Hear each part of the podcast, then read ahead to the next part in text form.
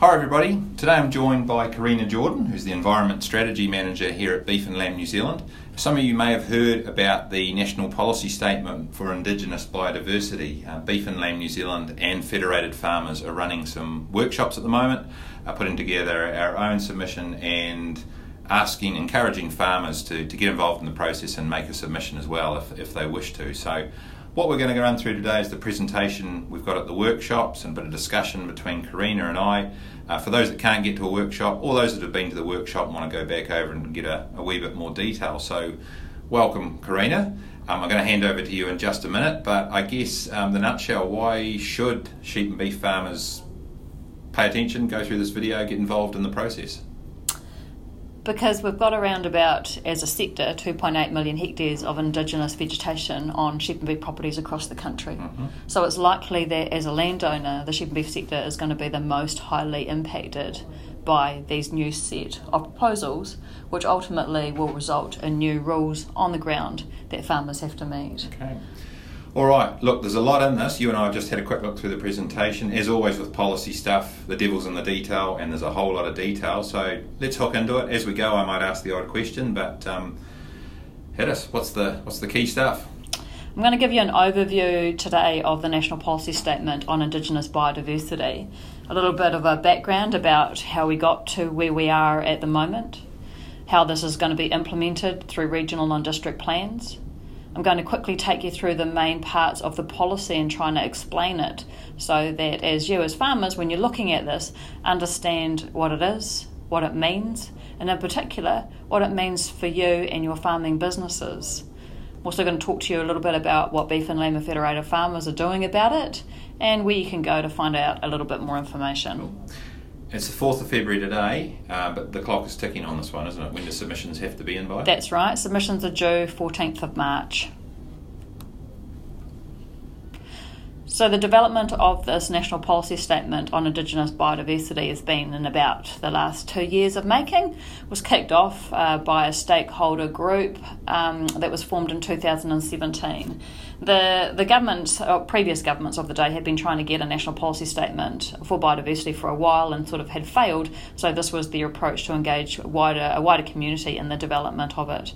Feds were part of that group, along with Forest and Bird, forest owners, Environmental Defence Society, and had infrastructure and extractive uses um, in there as well. And as always, with that broad range of views at the table, there were areas that were agreed and other areas that were a little bit more contentious. Mm. Um, but at the end of the day, that group came up with a common view, and that is supposed to be reflected in the National Policy Statement on Indigenous Biodiversity. And there's definitely some good stuff in there. Just some, in some aspects, um, what the intent of the policy was from that stakeholder group hasn't really been reflected in, in all of those words. And so we're sort of looking for some subtle changes to it, really. So what what's a national policy statement? What's the point of them? Why not just? I mean, we've got a Resource Management Act to deal with this sort of thing. Arguably, why where do national policy statements fit? What's the purpose? Yeah, that, that's um, that's really interesting. I'm just going to flick to see. I've got actually a slide on that later on, right. uh, but we'll go over it. I'll just flick back there. Uh, we've got so we manage natural resources under the Resource Management Act in New Zealand, uh, and then there's some other tools that sit under the Resource Management Act. One of those is a national policy statement. We've got a national policy statement on fresh water, which a lot of our farmers will be aware of. Now, this is a national policy statement on Indigenous biodiversity. Uh, the other the other national policy statement that we have is for soils, mm-hmm. um, and we'll be talking to farmers a little bit more about where that's going um, in 2020. So we have a Resource Management Act, and we have a National Policy Statement, and then we have regional rules. And essentially, the regional councils take their direction from the National Policy. Statement, mm-hmm. and then they implement that at a regional level. Yep. And that's what most of our farmers will be aware of, of those, is those regional processes and the development of those regional mm. rules. So this to a degree takes away some regional flexibility. Definitely, that's what it does. So the NPS um, for Indigenous biodiversity is trying to create some national consistency around how regional regional councils and district councils identify and manage uh, Indigenous habitats mm-hmm. and species in New Zealand. So it in some way reduces that flexibility at that, at that more localised level mm-hmm. for more bespoke approaches, mm-hmm. which we're kind of, kind of used to. And so it's got some good things and it's got some bad things. Consistency is generally good because we like consistency across the country, um, but it can preclude you know approaches which might be more suitable to a community um, in mm-hmm. some areas. Yep. We have to keep an eye out on that.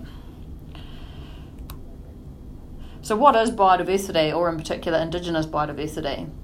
So, it just describes the variety and diversity on all life on land and freshwater and in the sea.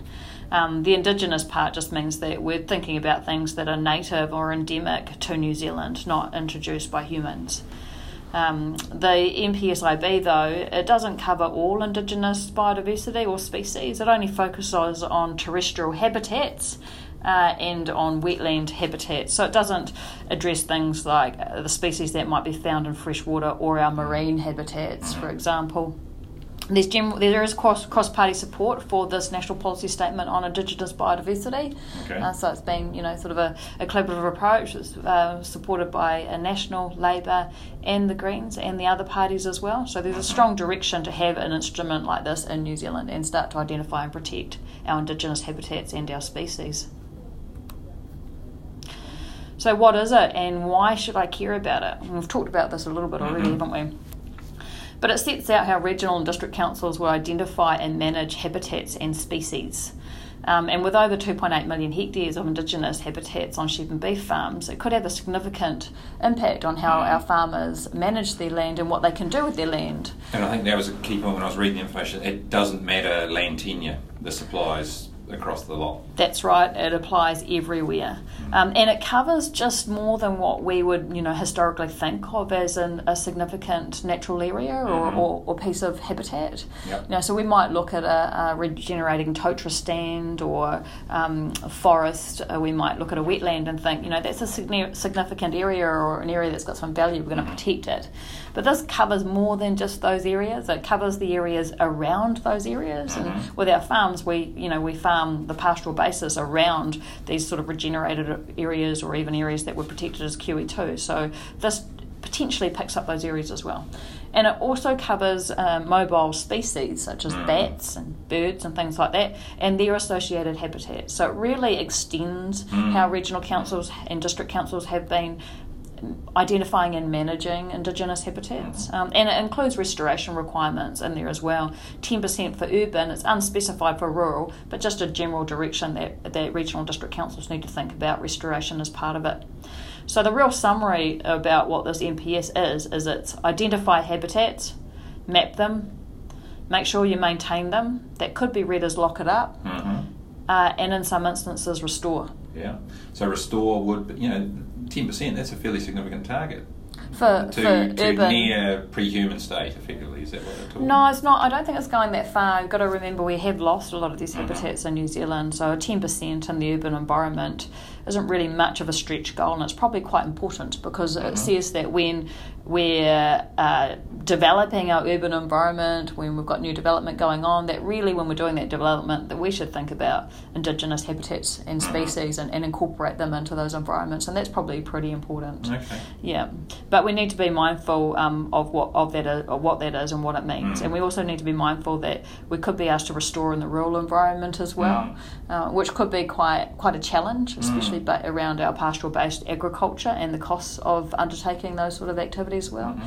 Uh, but this national policy statement does say that regional and district councils need to engage with their communities on this. So there is the opportunity for that community participation, which is really important. Is that 10% by area, or is that a 10% increase in what's already there? What's the that a ten percent of the area? yeah, that's right. It's okay. a ten percent increase on what's already there. So it does ah, start okay. off with a you know what's existing mm. there, what what is what is there now, and then ask for changes from that. And that can be an issue because in some areas where you've got a lot, you're mm. going to have to do mm. a lot more. In other areas where you don't have very much, yeah, then then the bar's a little bit lower. Yeah, yeah and so okay. it's not really quite um, the same across all our communities mm. and all places in New Zealand. Like West Coast might find this a bit challenging because yeah. since they've got more Indigenous habitats than the DOC estate um, and Northland mm. as well, where they've got significant you know significant areas that are already Indigenous and yeah, to increase mm, that further. Yeah. So let's talk about the opportunities because it's not all bad. We want to start with some good stuff. So there's a consistent criteria for identifying what these habitats are. There is recognition of existing use rights, um, or you know, mm-hmm. the, existing land use that is around those areas, um, and recognizing that, that what we've been doing in the past we should be able to do going forward, but we shouldn't be able to degrade these habitats or impact mm-hmm. on these habitats anymore. There's good recognition of the role of landowners and communities in this conversation as custodians and managers, and I think that's really important because to protect biodiversity going forward, I think it's really going to be that grassroots or, or farmer led or community led approaches mm. that are really going to deliver on these outcomes could be used as a platform for landowners to add value to their farming business. This is a big conversation, but I just wanted to pop that there for farmers to think about a bit. It's connecting with consumers on the international level, um, underpinning country of origin brands such as Taste Pure Nature. Can think about it in relation to other policy that's going on at the moment. So, Indigenous vegetation provides us a way to um, mitigate climate change adaptation. It could be a way of offsetting emissions and gaining mm-hmm. credits for those. Um, and we also can get resourcing assistance if we've got these habitats, and that might be things like helping with planting, helping with fencing. Could be recognition that we're providing these values um, at our own cost to a wider community. It could be help with planting days and things like that. Yep. So, I mean, certainly, just as we start out, beef and lamb and federated farmers' view is that there's some opportunities in this as well as some potential threats. That's right. Yeah. We shouldn't be seeing this as a big negative. We should be looking for the opportunities, though we do need to participate in this conversation uh, because you can be aware that other parts of our communities are engaged in this conversation. They may not see the world as we do. Mm-hmm. And as managers of these habitats and, and large tracts of, of New Zealand's landscape, we very much need to be at the table and I think bring that real practical approach of how you manage these systems within a pastoral based uh, landscape mm-hmm. is really important because yeah. I don't think a lock it up approach really at the end of the day is going to deliver what New Zealand wants and it's mm-hmm. definitely not going to benefit our landowners. So we've got some issues, let's go through some of those significant uh, natural areas criteria is really wide and it pretty much will capture most indigenous habitats left in New Zealand and on our farms. Mm. It also uh, will restrict or could restrict what we do around those areas. Mm-hmm. Um, it's got some practical challenges with implementation. I'll talk about this how the wording of the policy and it's quite subjective, mean, meaning that it's a little bit uncertain about how some of this is going to be landed by regional and district mm-hmm. councils, which can be a bit of an issue could constrain existing activities and it's likely to preclude or stop any new land uses or future activities within or even adjacent to these mm-hmm. areas. Mm-hmm. And like I talked about before, it's got a wide reach, so it also covers mobile species as well, and there's some restoration requirements in there. Yep.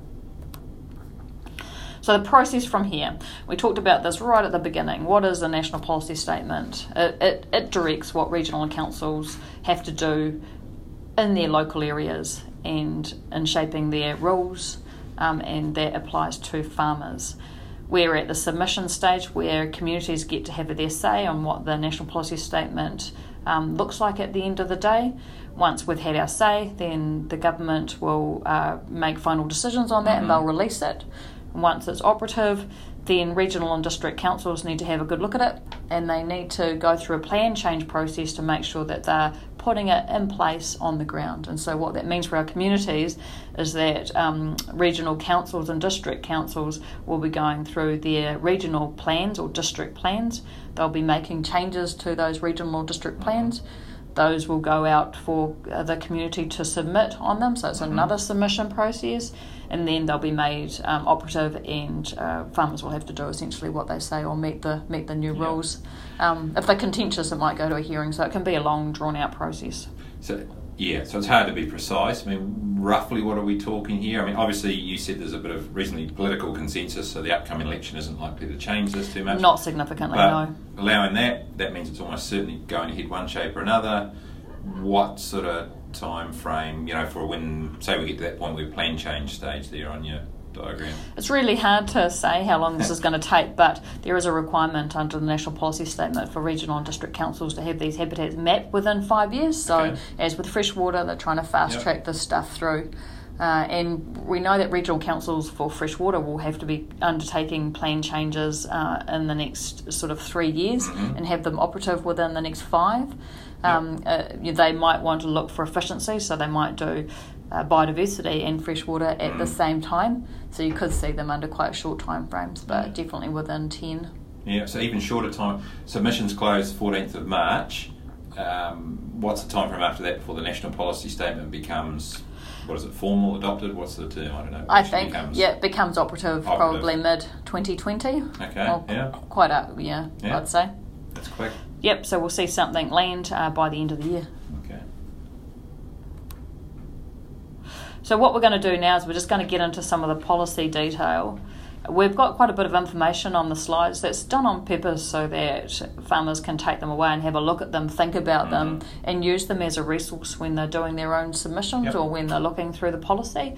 I'll try and summarise them though when I speak to each Mhm. slide and hopefully make them a little bit clearer. And we'll put links to all this in the description, either of the video or if this does it will also get turned into a podcast, it'll be there. And on the Beef and Lamb New Zealand website, there's pages with links to fact sheets, the major documents. Is this presentation available as well?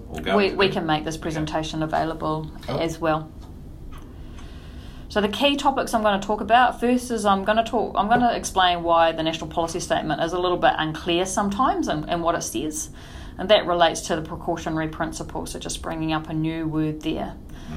There's some good stuff, uh, and the stuff we like about it is that it recognises people as important in the, in, the, in the environment and as managers, and it recognises social and cultural well-being as really important as well. And it's good that we're taking that approach, that we're realising that we're not just managing habitats and species, but that we're providing across well-beings, that's Mhm. community, individual, and environmental well-being what are we managing? We're, we're managing these areas called significant natural areas, and I'll explain what they are and how Mhm. they're going to be defined. And what are we managing? We're managing existing activities and new activities. Mhm. That includes in the rural environment and the urban environment, and also talks a bit about some spatial planning in relation to the urban environment as well. What else? It's a bit broader than just SNAs. It talks about mobile species as well, and there's some requirement to put some stuff back. Mhm. Let's just start with the precautionary principle. What this generally says is that if you don't know what the effects of something are, or if you're not quite sure what the values of something are, then be precautionary about what it is you're managing and how you're managing it. What that means is that, uh, and the precaution lies in favour of the environment. So if you're uncertain if something's going to have an effect, don't allow that activity to, Yeah. to happen. Okay. Yeah, put the environment first, is what this says.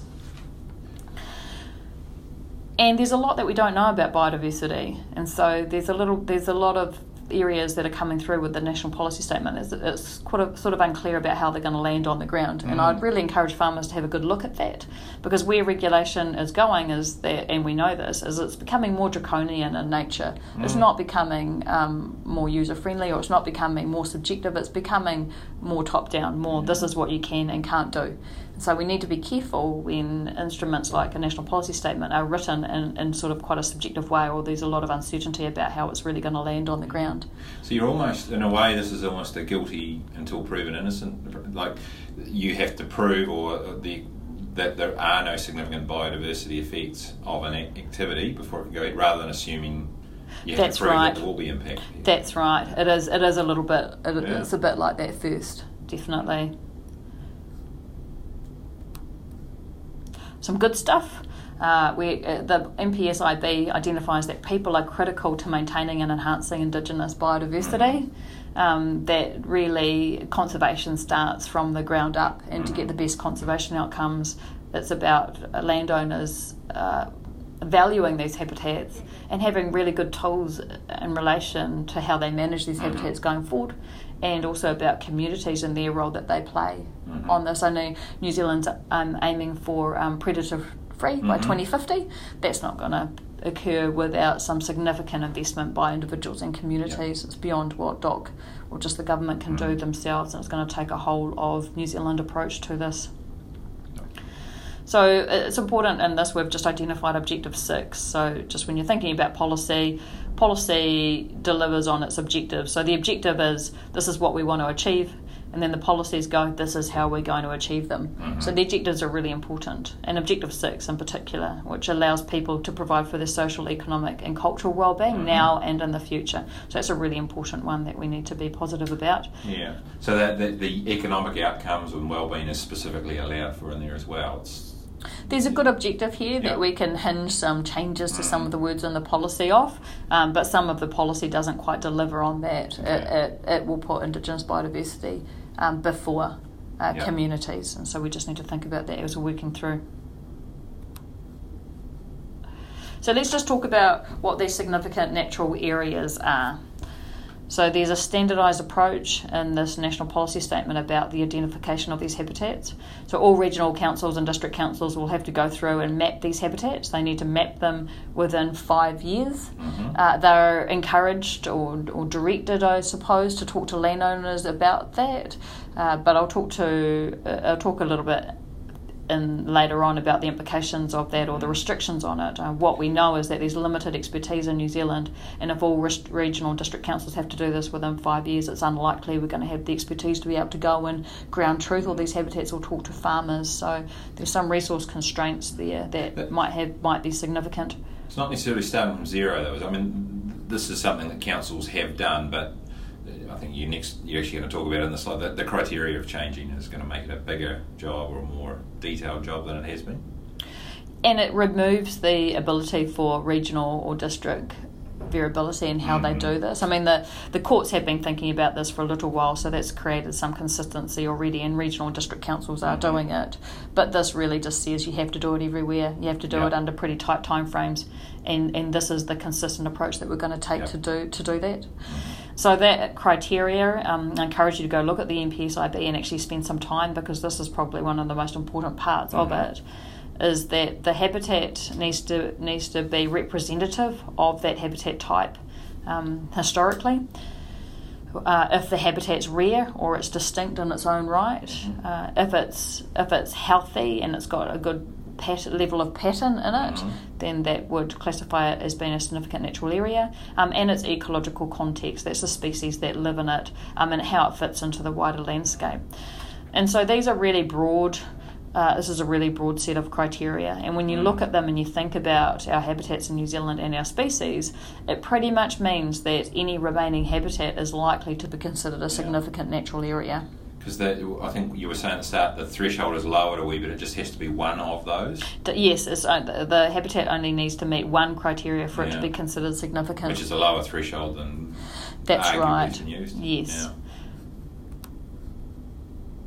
So a little bit what we've already talked about. Councils are already on their way, so they're already required to identify and protect Indigenous habitats. This just says you need to do it within five years. It sets out that consistent criteria that regional district councils have to use. Says that you have to map it, um, but but and it also provides for like a partnership opportunity with landowners about those habitats where they are and how they're mapped. So that part is really good, but just might be a bit difficult to apply that on the ground with our limited expertise. So it's likely that regional councils will result or district councils will re- resort, resort to some spatial mapping tools to help them do that, and that doesn't often always pick up the health of those Mm. environments. Yeah. So managing the effects, and I think this is what um, landowners will be really interested about. They're like, well, I've got some habitats. I know they're, they're going to meet that criteria. So what? Yeah. So what that means for you is that um, it might limit what you can do in those, or definitely limit what you can do in those areas, and it may limit what you can do around those areas.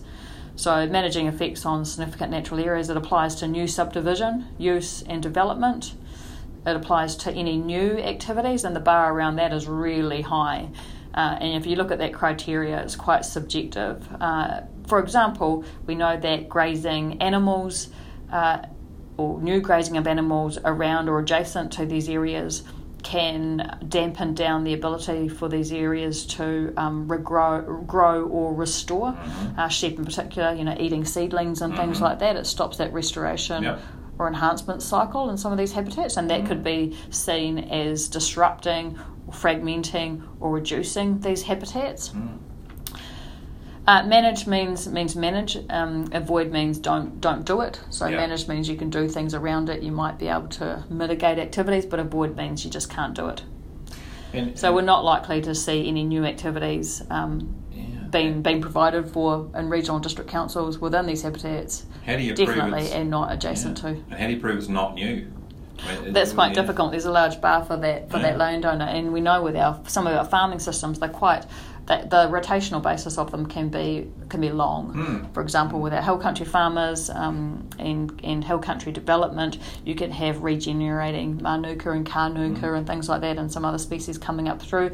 And it may be seven years or longer before the farmer gets around to clearing that Mm. um, or changing the pasture species. So we need to be mindful of, of what that mean. This means in relation to some of those longer term rotational activities that we t- undertake. And Um, proving prior use will be a real. It, yep, exactly.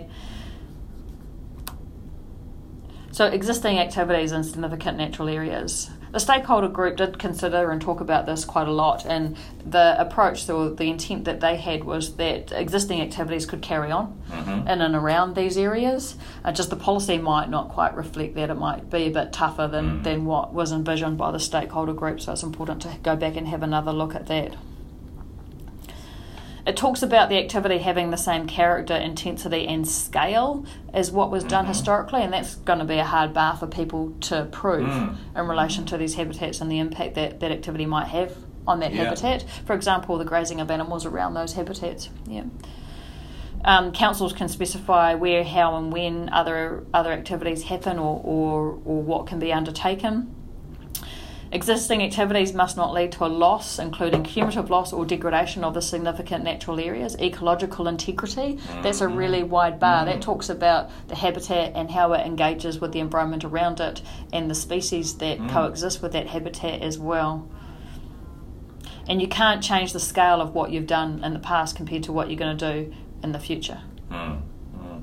Yeah, that's interesting. So, I mean, you're because you're going to come on, I think, to mobile species and things, but you know, one patch, a significant natural area may be completely unaffected what you do, but that may affect the link to another habitat somewhere else. That's that right, sort a connected habitat, Yeah. yeah. and maybe species that use Mm. both of those habitats.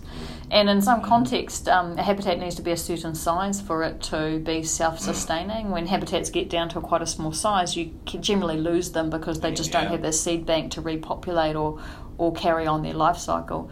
So there's tipping points in relation to these Mm. habitats. We want to maintain these habitats, but we want clear recognition that the maintenance and protection of them coexists with pastoral ag- agricultural and our and our pastoral Mm. landscapes. That it doesn't preclude; they're not separate from. Yep.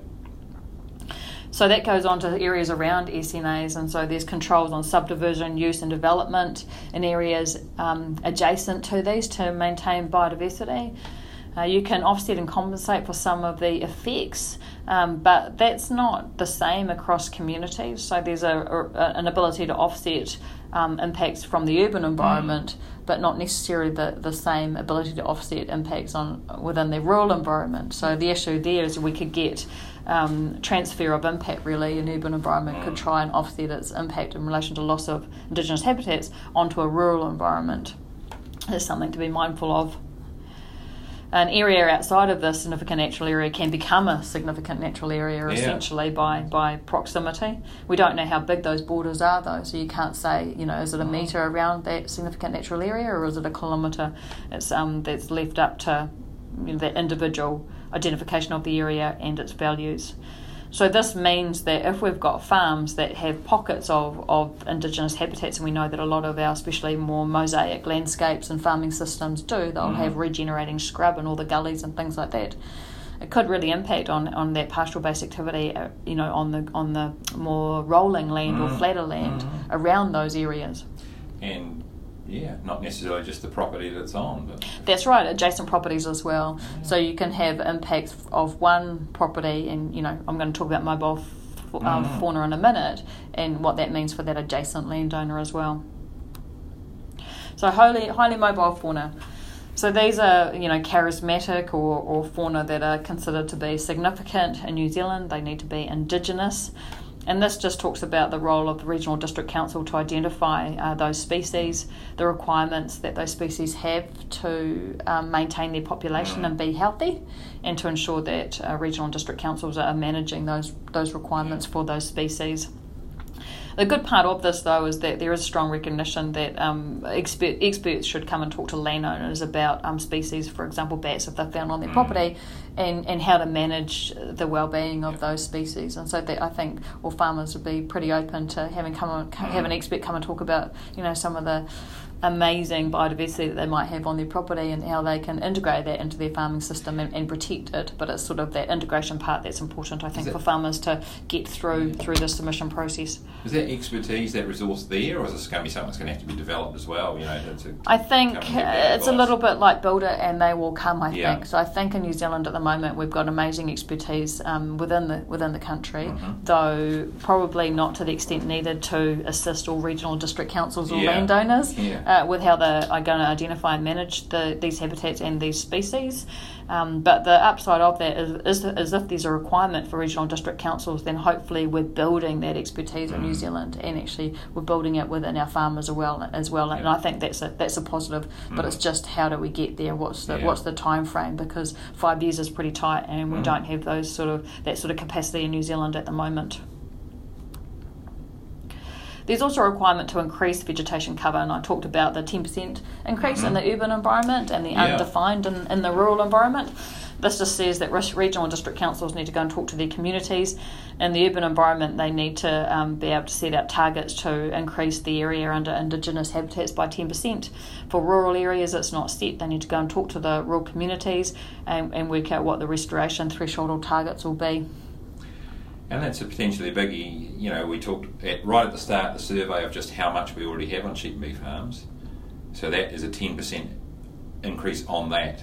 We'd be really concerned about that. Yeah. It's the it's you know you've got a starting point and then you're going to protect, maintain, or enhance from that point. Mm. The issue being could be that those that have done the most yeah. bear the greatest costs.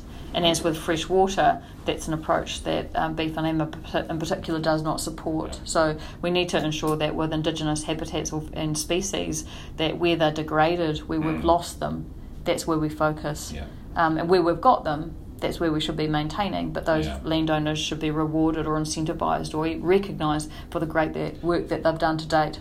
It's the G word again, grandparenting. Grandparenting, yeah. So potential issues around the restoration is that the language could suggest that it becomes compulsory or mandatory. It's a legal obligation.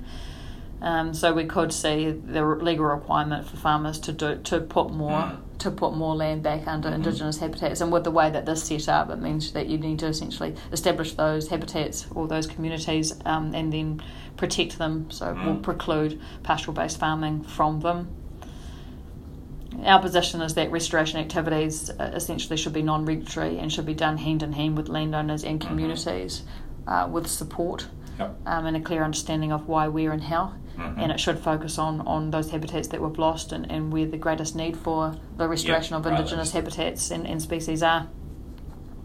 And there's general concern that the NPS treats communities differently, mm-hmm. urban are different from rural, mm-hmm. and and activities different from each other as well. So there's different sort of requirements for plantation forestry compared to other people, okay. and there's the ability for you know urban development to offset mm. in particular. And so from beef and lamb's perspective and federated farmers would be liking would prefer to see an approach that was equitable across communities yep. and activities. So that what we've talked about is there is a lack of expertise in New Zealand in, in relation to these requirements, you know, mapping five years and then implementation mm-hmm. of new management frameworks. We need to be building that expertise, but we also need to be addressing, you know, what that means, the lack of it in New Zealand right now. There is going to be a cost to landowners mm-hmm. of, of doing mm-hmm. this, and the cost is going to be likely increased from what we've seen in the past.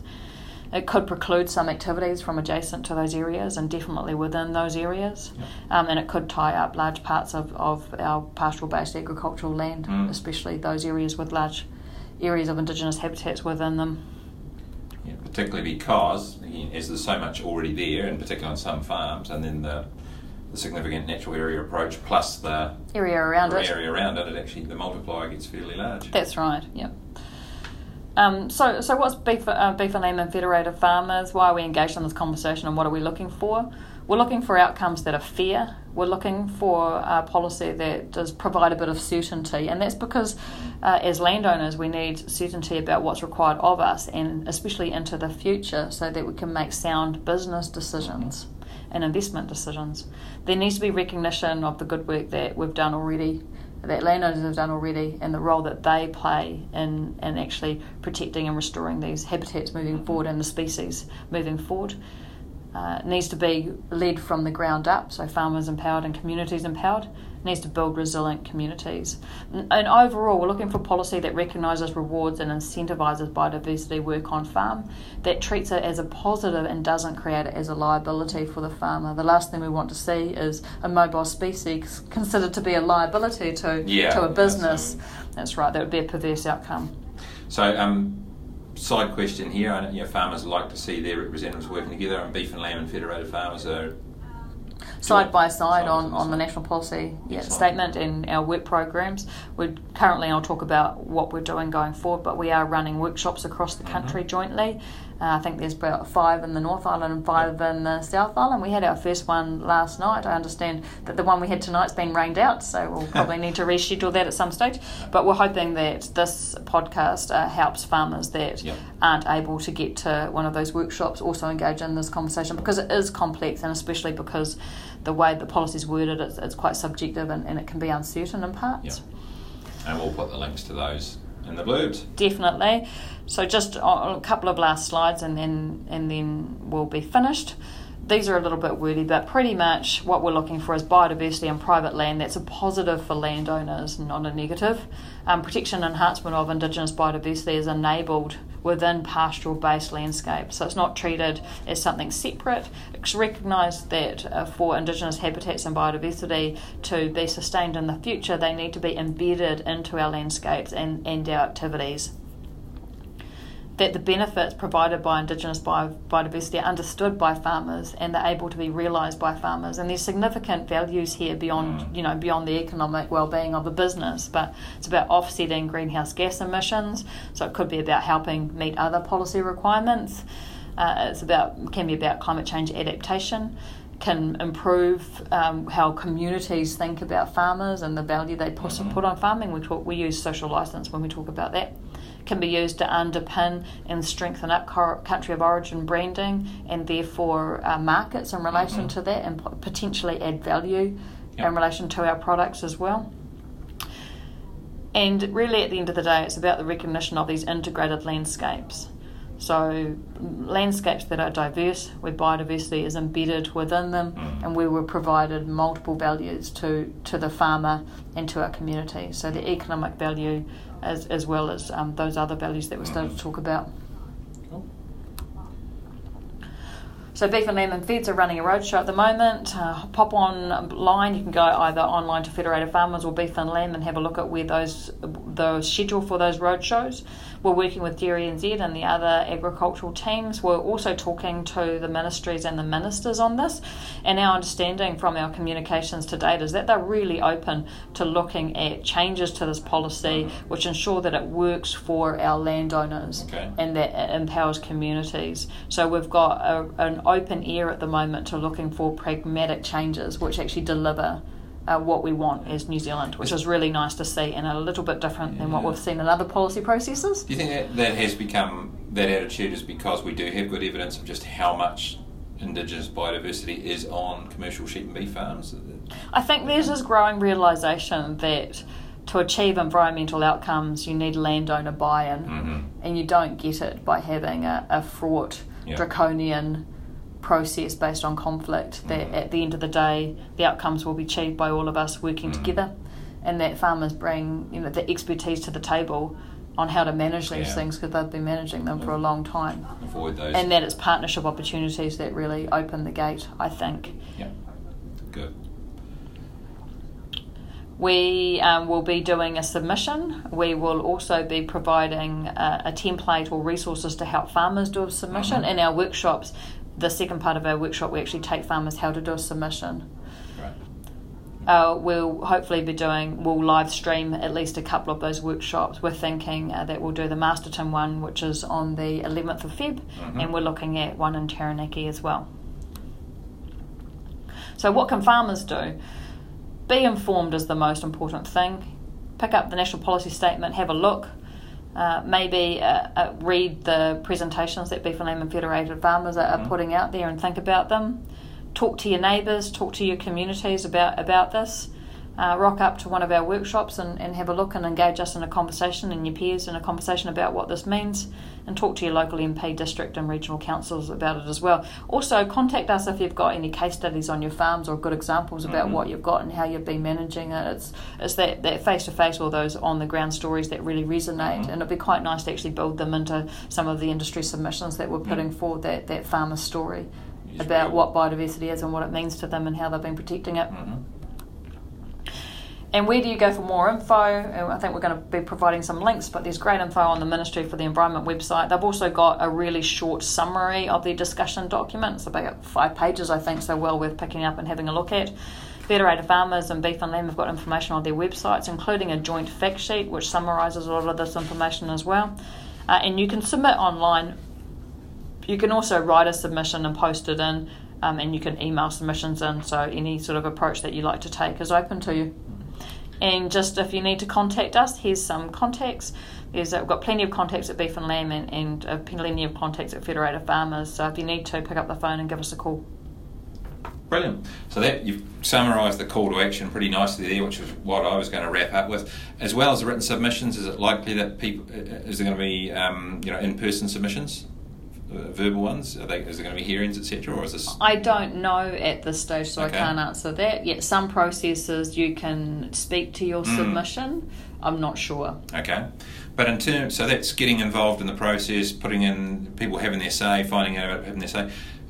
Thinking, you know, locally while well, thinking nationally but acting locally. What sort of things for farmers on their own farms should they be thinking about starting to do now? I mean, is this uh, um, tallying some of the stuff up part of the farm environment planning, the farm planning process, and that sort of thing. It's just more Definitely. fuel for farmers to get into that. I, th- I think so. Uh, I mean, there's a big conversation happening nationally about farm planning. Mm. If I was going to provide advice about that, I, I, think I'd say that every farmer should have a farm plan. You're going to need one in the future, so get on the journey. Mm. I think under your farm plan, then map these areas mm-hmm. and have a plan about how you're going to sustainably manage them. Yep. Being able to show we're proactive, proactive, we value these areas, and we've got a plan for how we're going to do it that's bespoke to you know the farm and the aspirations of that farmer is really important. And I know we do a lot of pest management in these areas already, so just documenting that is quite powerful. Yep. And don't wait for yeah somebody to either. Don't wait for regulation. Come and look over your fence and say right, we're going to do X to you because you've got that land. That's right, and just remember that sometimes when regulation hits on the ground, financial assistance around that regulation dries up. Mm-hmm. So, uh, if you've got some Indigenous habitats and you've been planning on fencing them or talking to an expert about them, I recommend that you get onto that pretty quick smart. Brilliant. All right, good place to wrap up there, I think.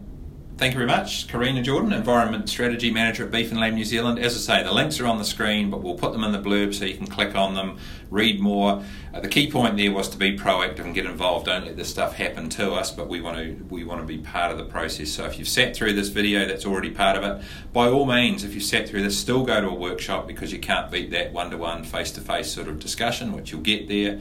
Um, but the links are there, the contacts are there. Um, get involved, and if in doubt, give us a call and we'll try and find you an answer. Corina, thanks very much for your time. Thank you.